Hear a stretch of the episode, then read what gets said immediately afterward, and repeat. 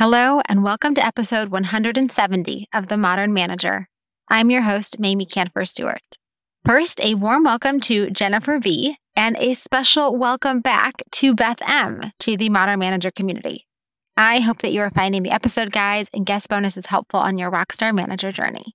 Membership includes a variety of resources to support your learning journey, so if you are not yet a member, go to themodernmanager.com slash join to learn more. And if you work for a government or a nonprofit agency, you get 20% off of any membership level.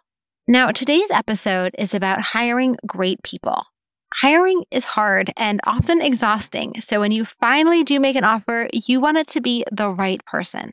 In addition to looking at all the things you would normally look at to get the right fit in the role, I always look for a few other competencies because if the person has these, it makes everything else so much easier. You're listening to The Modern Manager, a podcast dedicated to helping you be a rock star boss with a thriving team. Whether you're looking to upgrade your meetings, cultivate your team, or grow as a leader, this podcast is for you. Now, here's your host, Mamie Kanfer Stewart.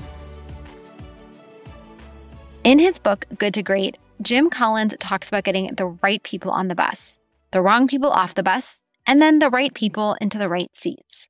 Now, what he's really saying is that you need to have people who share the values that foster the culture you want to create and the right knowledge, skills, and competencies to perform well in their role. And I completely agree with both of those things. But there is one more layer to hiring that is about hiring great people regardless of your team culture or the role. In my experience, these three magical competencies or characteristics or mindsets or whatever you want to call them are number one, self awareness, number two, a learning orientation, and number three, a how might we mindset. Each of these has a few different dimensions to consider, so we're going to walk through them each individually. But at the end of the day, you can sum it all up to having strong self awareness, a strong learning orientation, and a strong how might we approach. So, starting with self awareness, this is a person's ability to see themselves objectively or honestly. There are three dimensions to self awareness that I find it useful to consider. These are an honest assessment of who you are, awareness of how you show up in the world and how others experience you, and understanding why you act, feel, or think the way you do. So, starting with who you are, you want to know if a candidate can honestly look at themselves and know what they're good at and what they struggle with. Are they willing to admit the things that they are not good at? Because, of course, no one is good at everything. Do they see moments where their strengths become overused and therefore become weaknesses? Do they know under what conditions they thrive and under what conditions they wither? Do they know what stresses them out and how to calm themselves down? A team member who has a healthy understanding of their strengths and weaknesses and knows what they need to succeed is way easier to manage because they don't feel the need to overcompensate. They have high confidence in what they're capable of and a healthy hesitation when asked to do things that they might find challenging. And that balance is exactly what you're looking for because you want people who are confident, but not overconfident. The second aspect is recognizing how you show up and impact others. When you can truly see yourself, you can better understand how others might experience you.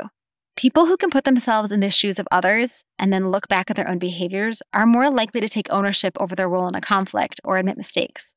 And especially when you're working in a team environment, it is so useful when people are able to step out of their own shoes and see themselves through the eyes of others. And then the third aspect is being able to recognize and explore your behaviors, emotions, and thoughts. And that enables you to control them.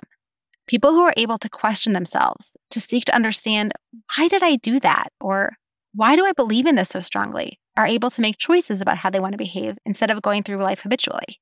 So often we just do and say and think in ways that come naturally to us without ever questioning them. But people who are self aware in this way are able to see how their choices are either helping or hurting their ability to accomplish good work or build good relationships with their colleagues.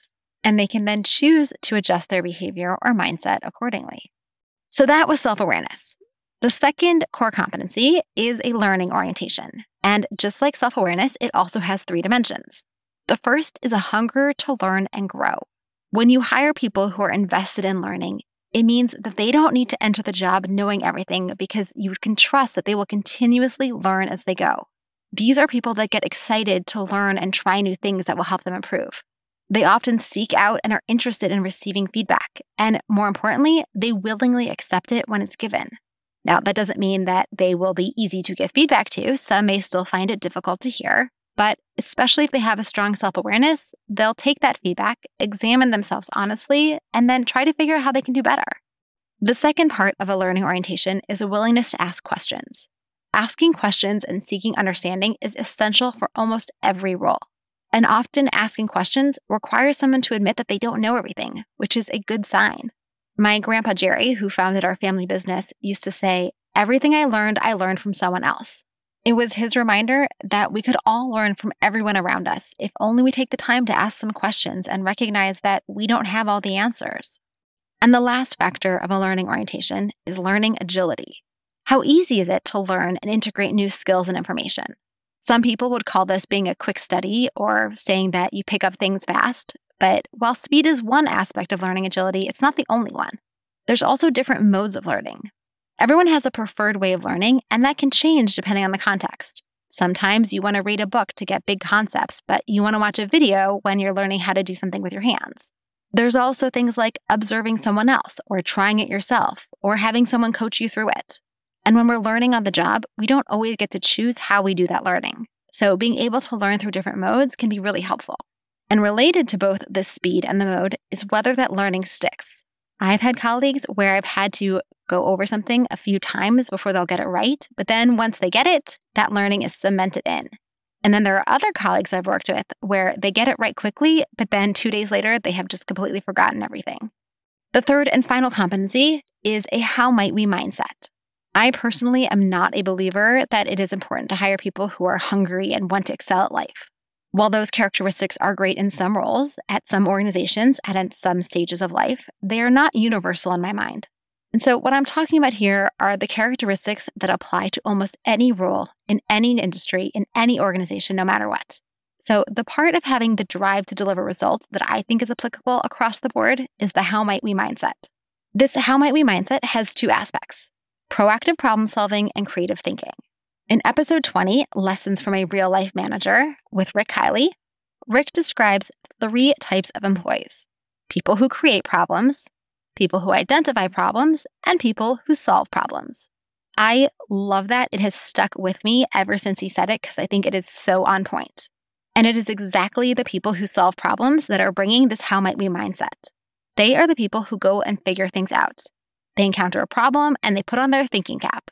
And even when they come to you for help, they're not expecting you to solve it for them, they're expecting you to solve it with them.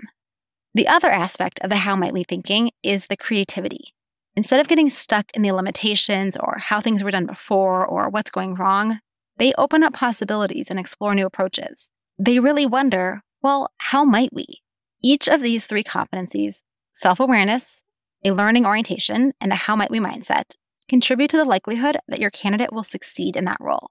If they have the baseline skills for the job and the values that align with the culture you're trying to build, then your job of managing them becomes so much easier when they are also self aware, want to learn, and approach problems constructively. To learn more about the types of questions you can ask during the interview process to better understand a candidate's capabilities, get the guide to this episode. Members get access to every episode guide. So become a member today and check out the more than 50 episode guides in our member portal. Sign up at themodernmanager.com slash join. You can also purchase this full guide and any other individual guide at themodernmanager.com slash shop. There's also a free mini guide for today's episode, and that is available at themodernmanager.com slash mini guides.